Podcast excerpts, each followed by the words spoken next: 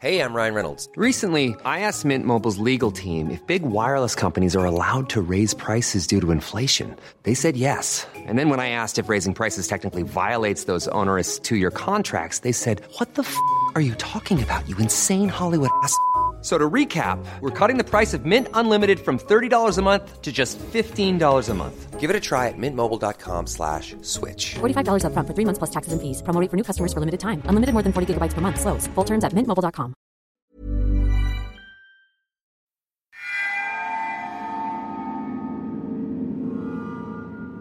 Itim na sinulid.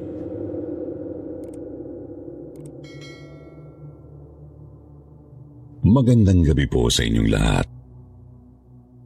Ako po ay isang masugid niyong tagapakinig.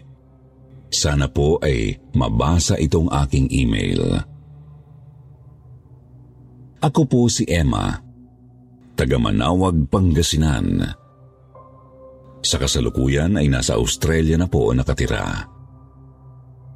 Gusto ko po sanang ikwento ang aming karanasan noong ako ay bata pa. Kami ay apat na magkakapatid. Nasa lahi namin ang may third eye. Sa likod bahay namin ay maraming puno ng mangga. Sa paniniwala ng lolo at lola ko ay mahigit isang daang taon na ang mga ito. Napakalaki po ng katawan ng mga mangga namin. Para mayakap ito, kailangan tatlo o apat na tao ang gagawa. Madalas kasi kaming maglaro sa manggahan. Pinagigitnaan pa namin ang mangga habang kumakanta ng bubuka ang bulaklak. Sa lugar din pong yun may mga tipak ng punso na makikita. Nagkalat po ang mga punso sa lugar. Mayroon sa ilalim ng mga mangga pati sa may puno ng kawayan, nara, avocado, siniguelas at puno ng bulak. Napakatataas at napakatataba ng mga puno na nasa loob ng aming bakuran. Malawak po talaga ang lupa namin at mayroong mataas na pader. Lahat po ng mga makikitang puno ay ilang daan na ang tanda. May ilog din at malapit pa sa eskwelahan ang aming lugar. Kung gubat ang likod bahay namin, sa harap ng bahay namin ay highway na. Dinadaanan ng bus paluwas ng Maynila. Isang araw pinatutulog ako ng aking lola pero nagtago ako. Pumunta ako sa likod bahay namin dahil ayaw ko pong matulog. Pilya po talaga ako noon. Tuwang-tuwa akong nakakatakas kay lola ko. Pero nang nakita niya akong naglalaro sa likod bahay, binalaan niya ako. Sabi niya tanghaling tapat pa raw talaga ako naglaro doon.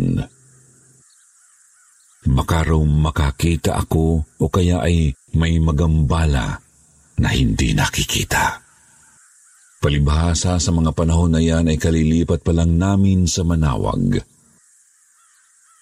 Pero dahil laking Maynila ako, hindi ako naniniwala sa mga sinasabi ng lola ko. Sa edad kong pitong taong gulang, puro laro lang talaga ang nasa isip ko. Nagpatuloy ako sa paglalaro. Palakad-lakad, pasulat-sulat pa ako sa lupa at naglalaro ng piko ng mag-isa na kung tawagin sa amin ay kit-kit. Gamit ang batong pamato ko, bigla kong naisip na mamulot ng bunga ng mangga. Mahangin po ng oras na yon kaya naisip kong mas masarap na mamulot na lang ng mga bunga. Maraming nahuhulog na bunga kapag mahangin. Pero natuon ang aking pansin sa puno ng mangga na may butas ang katawan. Naisipan kong ipagtatapon ang mga basag na bote at baso sa loob ng butas. Nagtaka ako kasi may butas. Naisip ko pa noon, paano kayang nagkabutas yun at talagang lumaki pa ng napakalaki. Maya-maya ay biglang humangin. Kakaiba ang dating ng hangin kaya napahinto ako sa ginagawa. Pero hindi naman ako nakaramdam ng takot. Akala ko ay normal lang yun. Nang biglang napalingon ako dahil may nahagip ang paningin ko na isang babae sa bandang gilid ko. Nakatingin siya sa may bandang eskwelahan. Tinitigan ko pa ang babae. Sobrang nagtataka ako kung bakit naroon siya sa bakuran namin. Paano siya nakapasok? Titig na titig ako sa kanya. Maya-maya ay napansin kong lumingon siya sa akin hanggang sa naglalakad na siyang papalapit. Nakalutang ang paa niya sa lupa. Kulot ang kanyang buhok, napakahaba ng puti niyang damit na para siyang prinsesa. Pero hindi ko makita ang mukha niya dahil malabo ito. Hindi na ako nakagalaw. Ramdam kong lumaki ang aking mata pero hindi talaga ako kumukurap. Bigla ko na lang naisipan na tumakbo na parabang nakikipagkarera sa kanya. Nagtayuan lahat ng buhok ko sa ulo. Ramdam na ramdam ko ang bigat ng ulo ko na parabang napakalaki nito. Pag-uwi ko, hindi ako nagkwento. Akala ko kasi ay tapos na ang pagpapakita sa akin ng babae. Akala ko ay nagkataon lang yun. Kaya kinalimutan ko na lang ang nangyari. Isang gabi, nanaginip ako. Sa panaginip ko ay nagpakita ang white lady. Galit siya sa akin. Takot na takot ako sa panaginip ko kasi tumatakbo ako pero kahit anong bilis kong tumakbo ay naaabutan niya ako. Nag-iiba-iba ang kulay ng kanyang kasuotan. Nagiging asul, tapos nagiging pula. Tandang-tanda ko pa na nagsuot siya ng kaparehong kulay ng ating watawat. Sa panaginip ko nakakatakot ang mga mata niya. Maitim ang palibot ng kanyang mata. Namamaga sa eyebag. Puting-puti ang kanyang mukha. Huminto ako sa pagtakbo. Saka ko siya hinarap at tinanong kung ano ba ang gusto niya. Sinabi ko pa na wala naman akong ginawang masama sa kanya. Kung gusto niya ay pwede naman kaming maging magkaibigan at ipagdarasal ko pa siya. Pasigaw kong sinabi sa kanya yon habang umiiyak dahil pagod na ako sa pagtakbo at habol pa rin siya ng habol sa akin. Nagising na ako pagkatapos ko siyang kausapin. Pagkatapos ng pangyayaring yon, hindi naman ako natakot na bumalik sa likod bahay namin. Naglalaro pa rin kami, pero hindi na tuwing hapon kasi nadala na po ako. Madalas ko na ring inaalayan ng mga bulaklak ang punong mangga na may butas ang katawan. Madalas ko rin pong ipagdasal ang babaeng nakita ko. Sa murang edad kasi ay namulat ako sa pagdarasal dahil ang aking ina at lola ay madasalin. Mayroon din pong kwento ang bunso kong kapatid na si Didoy doon din sa likod bahay namin. Si Didoy ang may pinakamalakas ang third eye sa amin. Madalas na magkasakit si Didoy. Parati siyang nadadala sa doktor halos araw-araw. Panay rin ang blood test sa kanya. Dahil doon, natakot na po kaming lahat. Naalala ko pa nung grade 4 pa lang ako taong 1998 isang gabi. saktong alas 12.30 ng gabi, pinainom ni mama ng gatas ang kapatid ko.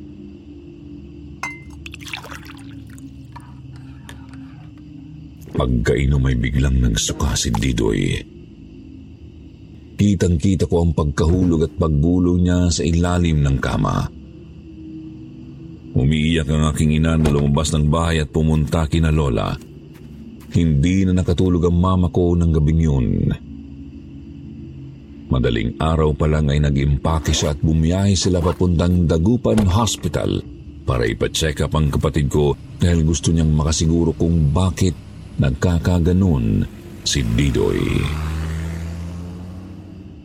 Pero pagkaalis nila ay nagtataka na sila. Manggagamot po ang lola ko sa aming lugar. Kilala po ang aking lola noon na manghihilot at nagsasantegwa o magtatawas. Pero siya ay gumagamit ng kandila na ipinapatak sa tubig, minsan naman ay usok ng kandila na itinatapat sa plato at pwede nang makita ang imahe ng tao o elementong gumagambala. Sabi ng aking lola na si Socorro, kung hindi pa gagaling ang kapatid ko ay mamamatay na ito. Kailangan daw pagdating nila mama ay may gawin na siya. Nang makauwi nga po sila mama, kaagad siyang sinabihan ng lola ko na dalhin sa bahay nila ang kapatid ko bandang alas 5 ng hapon. Pagdating namin kina lola kaagad niyang dinasalan si Didoy. Hindi ko maintindihan dahil ibang lengguwahe ang gamit niya. Hinihipan po niya ang ulo ng aking kapatid habang nagsasabi na kapag hindi raw namin gagawin yun, ay makukuha na nila si Didoy.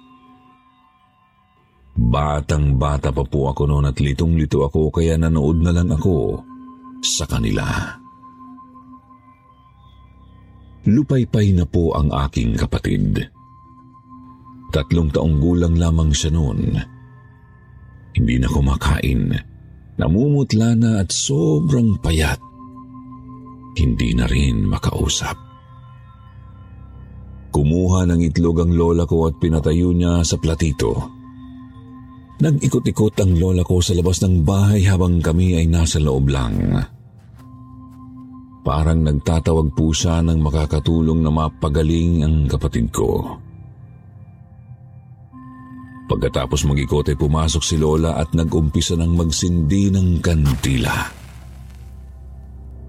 Tinawas po niya ang kapatid ko at laking gulat namin nang magkaparehong imahe ang lumabas sa usok ng kandila patak ng kandila sa tubig. Habang ginagawa po yun ni Lola ay nakatayo pa rin ang itlog sa platito at hindi po talaga natutumba.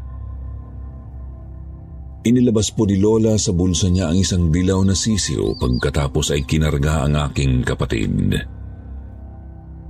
Inilagay niya ang sisiyo sa ibabaw ng ulo ng aking kapatid at saka nagdasal. Maya-maya ay dumating naman ang aking Lolo Bert. Bungad na sabi ng lolo ko ay napagkatuwaan lang daw ang kapatid ko ng mga kaibigan niyang dewende. Nagkatinginan kaming lahat kasi nagtataka kami kung paanong nalaman yun ni Lolo. Gayong kadarating niya lang. Kinilabutan po ako noon dahil duwende nga po ang lumabas sa pagtatawas ng lola ko. Hindi pa naman yun nakikita ng lolo ko pero nalaman niya na agad kung ano ang natutuwa sa kapatid ko. Ang lolo ko po ay may third eye din at may mga kaibigan po siyang kapre. Nakakakita talaga siya ng kung ano-anong mga elemento sa likod bahay namin. Sinabihan pa kami ng lolo ko na huwag daw kaming mag-alala. Siya na raw ang bahala. Alas 12 raw ng hating gabi ay pupunta siya sa likod bahay namin at papasyalan daw niya sila. Kakausapin daw niya at sasabihan na pagalingin ng kapatid ko. Pinaghanap niya si mama ng maiaalay na puting manok at mga kakaning matamis. Dapat daw ay may maibigay siyang kapalit para makipag-usap sila sa kanya.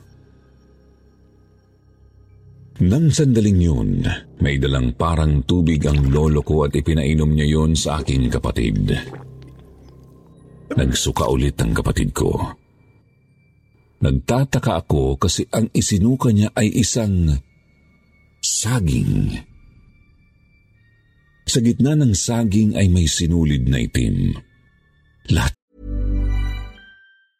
Hey, I'm Ryan Reynolds. Recently, I asked Mint Mobile's legal team if big wireless companies are allowed to raise prices due to inflation. They said yes. And then when I asked if raising prices technically violates those onerous two year contracts, they said, What the f are you talking about, you insane Hollywood ass? F- So to recap, we're cutting the price of Mint Unlimited from $30 a month to just $15 a month. Give it a try at mintmobile.com slash switch. $45 upfront for three months plus taxes and fees. Promo for new customers for limited time. Unlimited more than 40 gigabytes per month. Slows. Full terms at mintmobile.com. There's never been a faster or easier way to start your weight loss journey than with PlushCare. PlushCare accepts most insurance plans and gives you online access to board-certified physicians who can prescribe FDA-approved weight loss medications like Wigovi and Zepbound for those who qualify. Take charge of your health and speak with a board-certified physician about a weight loss plan that's right for you. Get started today at plushcare.com slash weight loss. That's plushcare.com slash weight loss. plushcare.com slash weight loss.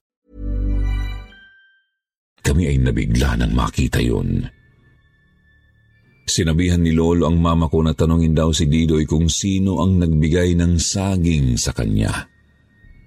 Nagkatinginan kaming lahat at talagang inabangan namin ang isasagot ng kapatid ko. Pautal-utal na sumagot ang kapatid ko. Tinawag daw siya ng kapitbahay naming itatago ko na lang sa pangalang Auntie Fe. Naglalaro daw noon si Didoy ng sisiw na bigay ng lola ko nang tawagin siya. Binibigyan daw siya ng saging. Ayaw daw niyang kunin dahil mabaho ito. Pero pinilit daw na isubo sa kanya ang saging. Biglang sumabat ang kapatid kong si Gigi. Sinabi niya na nakita nga raw niya si Auntie Fe na may dalang saging. Tinatawag din daw siya dahil ibibigay ang saging pero tumakbo daw siyang palayo. Nakita raw niya kasi ang kamay nito na marumi at mabaho kaya umiwas daw siya. Biglang nagalit ang lola ko kay Gigi. Dapat daw hindi niya iniwan si Didoy. Nakaramdam din ng galit ang mama, lolo at lola ko sa aming kapitbahay. Pero hindi na lang sila umimik. Nang gabing yun ay nagkwento din ang lolo ko. Ayon daw sa mga kaibigan niyang duwende na nakikipaglaro sa aking kapatid. Binalak ng kapitbahay namin na lasunin ang kapatid ko para mapabayaan ng aking ina ang aming negosyo. Isa hanggang dalawang buwan po kasing hindi na nakapagtinda ang aking ina sa pwesto niya sa bayan dahil nga nagkasakit ang kapatid ko. Ang aking ama naman po ay nauwi lang dalawang beses sa isang buwan dahil sa Maynila ang destino niya sa trabaho. Marami po kasing suki ang aking ina sa kanyang munting negosyo. May tinda rin po kami sa bahay. Supplier po ng bagoong ang aking ina. Noon, ang produkto po niya ay nai-export sa ibang bansa. Gumaling naman po ang aking kapatid pero kailangan po naming bantayan dahil nakikita pa rin niya ang mga duwende at minsan ay nawawalang bigla sa duyan ang kapatid ko. Ito naman pong susunod kong kwento ay mula sa kapatid kong itatago ko na lang sa pangalang Jay. Isang araw, naisipan naming magkwentuhan dahil nagpapalipas po kami ng oras.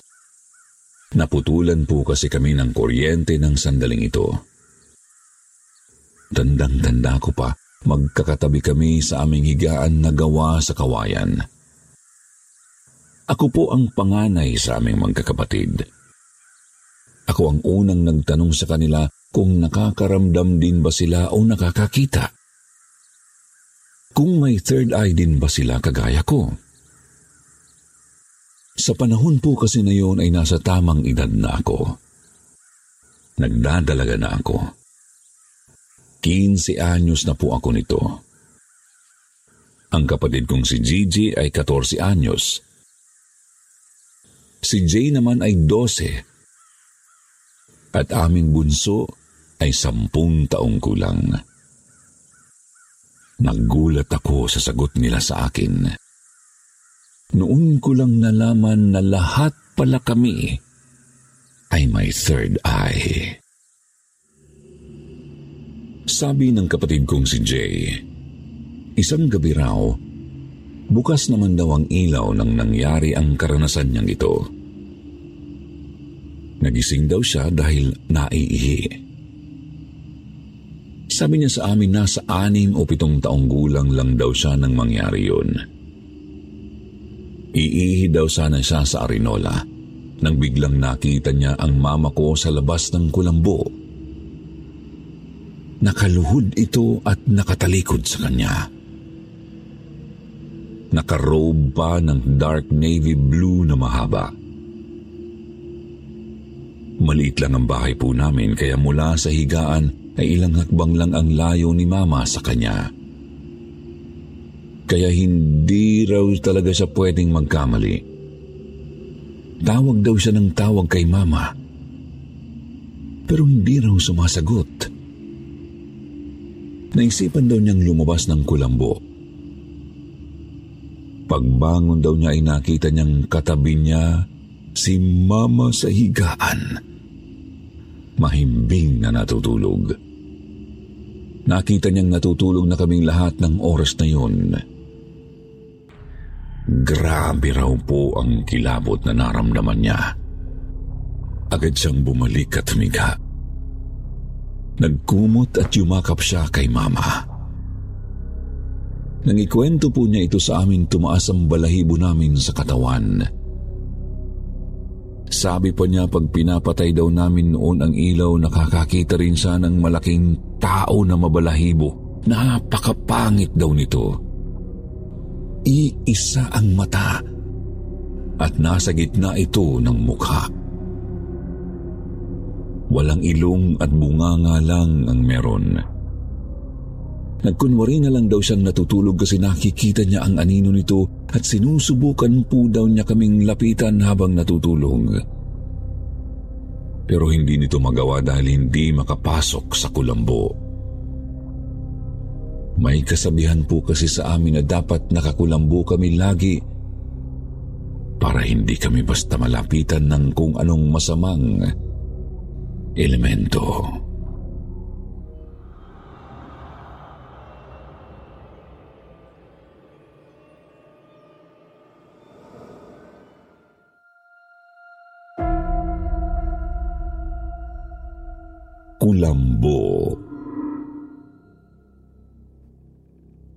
Magandang gabi po. Ako po si Edwin, taga Isabela. Natutuwa po ako dahil may isang channel dito sa YouTube na pwede palang magpadala ng mga kakaibang karanasan. Mula nang mapakinggan ko ang ilang kwento sa inyong programa, naisipan ko ring magpadala ng aking kwento. Nangyari po ito noong ako ay walong taong gulang pa lang. Ako po ang tipo ng bata na hindi nakakatulog ng walang kulambo sa paa. Pampatulog ko po talaga ang pagkiskis ng paa ko sa kulambo. Isang gabi, nagising ako dahil hindi makapanampa ako ang kulambo. May bukod po kasing kulambo ang paa ko. Nagagalit kasi ang nanay namin kapag sa mismong kulambo ko kinikiskis ang aking paa dahil nasisira daw ang pagkakaayos. Nagsisipasok daw po ang mga lamok. Panay ang galaw ko ng paa dahil hinahagilap ko ang kulambo. Nagtataka ako dahil hindi ko makapa. Nasa gilid ako ng higaan at hindi naman ako malikot matulog. Kaya alam ko na nasa gilid lang din ang kulambo kapag mawala ito sa pako. Hirap akong hagilapin ng paa dahil maliit lang ang kulambo na yun. Kapiraso lang yun mula sa nasira naming kulambo. Sa kakapadyak ko, bigla akong nakaramdam ng mabalahibo sa bandang paanan ko. Hindi ko alam kung ano yun, pero gumagalaw. Wala naman po kaming alagang hayop dahil ayaw ni nanay. May mga hika po kasi kaming magkakapatid. Habang pinakikiramdaman ko ang mabalahibong gumagalaw sa paanan ko, bigla ko na lang naramdaman ang kulambo. Parang inilagay niya sa paa ko. Bigla akong dumilat at tiningnan ko kung anong meron sa ibaba. Hindi na ako nakagalaw nang makita ko ang malaking kamay na nakapasok sa loob ng kulambo namin. Itim na itim ang balahibo nito. Napakalaki ng kamay na yon dahil hindi ko nakita ang katawan. Nang sundan ko ng tingin ng kamay, bigla itong lumabas sa nakabukas naming bintana. Sa laki ng may-ari ng kamay na yon, hindi sa kasya sa loob ng bahay namin. Dahil bata pa ako noon, nalalabanan ko pa ang takot. Dali-dali akong bumangon para isarado ang bintana. Sinilip ko pa ang nilalang na yun. Napakalaki niya talaga. Mas mataas pa sa bahay namin. Nakita ko siyang naglalakad na palayo papunta sa mapunong lugar. Daladala niya ang kapirasong kulambo. Sa tingin ko ay hinati niya ang kulambo ko sa paa. Hindi ko alam kung ano ang balak niya sa kulambo na yon. Pagbalik ko sa higaan, agad kong tiningnan ang aking kulambo sa paa. Nahati na nga ito. Naisip ko tuloy, mabait pa rin ang nilalang na yon dahil ibinalik niya ang kalahati para may magamit pa ako. Ngayon, masasabi kong kapre ang nakita ko. Pero kakaiba siyang kapre. Hindi kagaya ng mga larawan sa internet.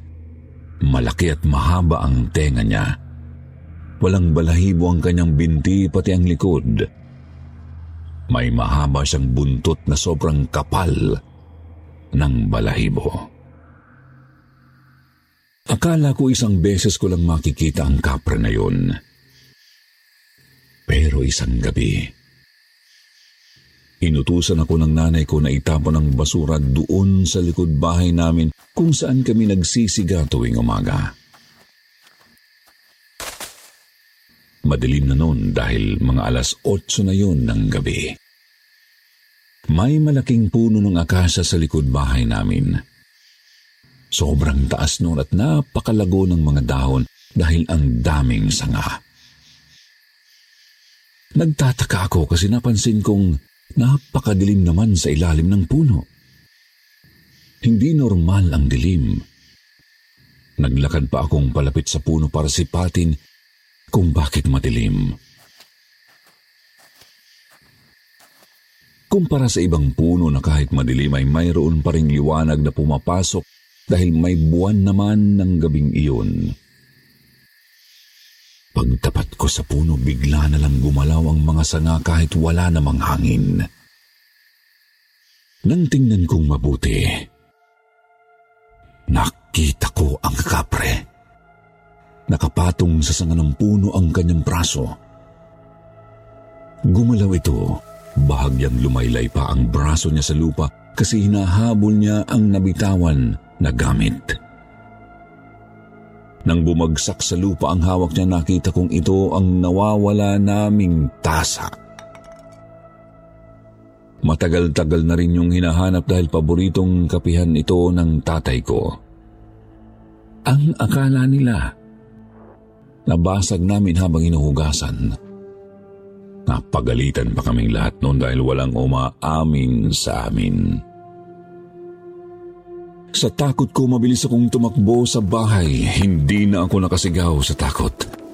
Humihingal akong pumasok sa loob ng bahay.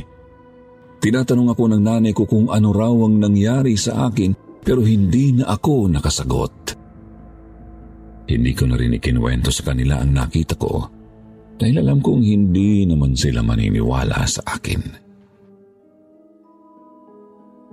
Mula noon pag matutulog na kami, sinisigurado kong nakasarado talaga ang bintana namin pati ang pinto. Dahil ayaw ko nang makita ulit ang kapre na yun tapos kumuha ng iba pang gamit sa bahay. Akala ko ang mga nilalang kagaya ng kapre ay nagpapakita para manakot o kaya ay hindi natin sinasadya na makita lang sila. Meron din palang nilalang na natutuwa sa mga kagamitan nating tao Nagtataka lang ako kung bakit sila nangunguha ng gamit. Marami pong salamat sa pagbabasa ng aking kwento. Hanggang sa muli po, more power po sa sityo Bangungot. Mom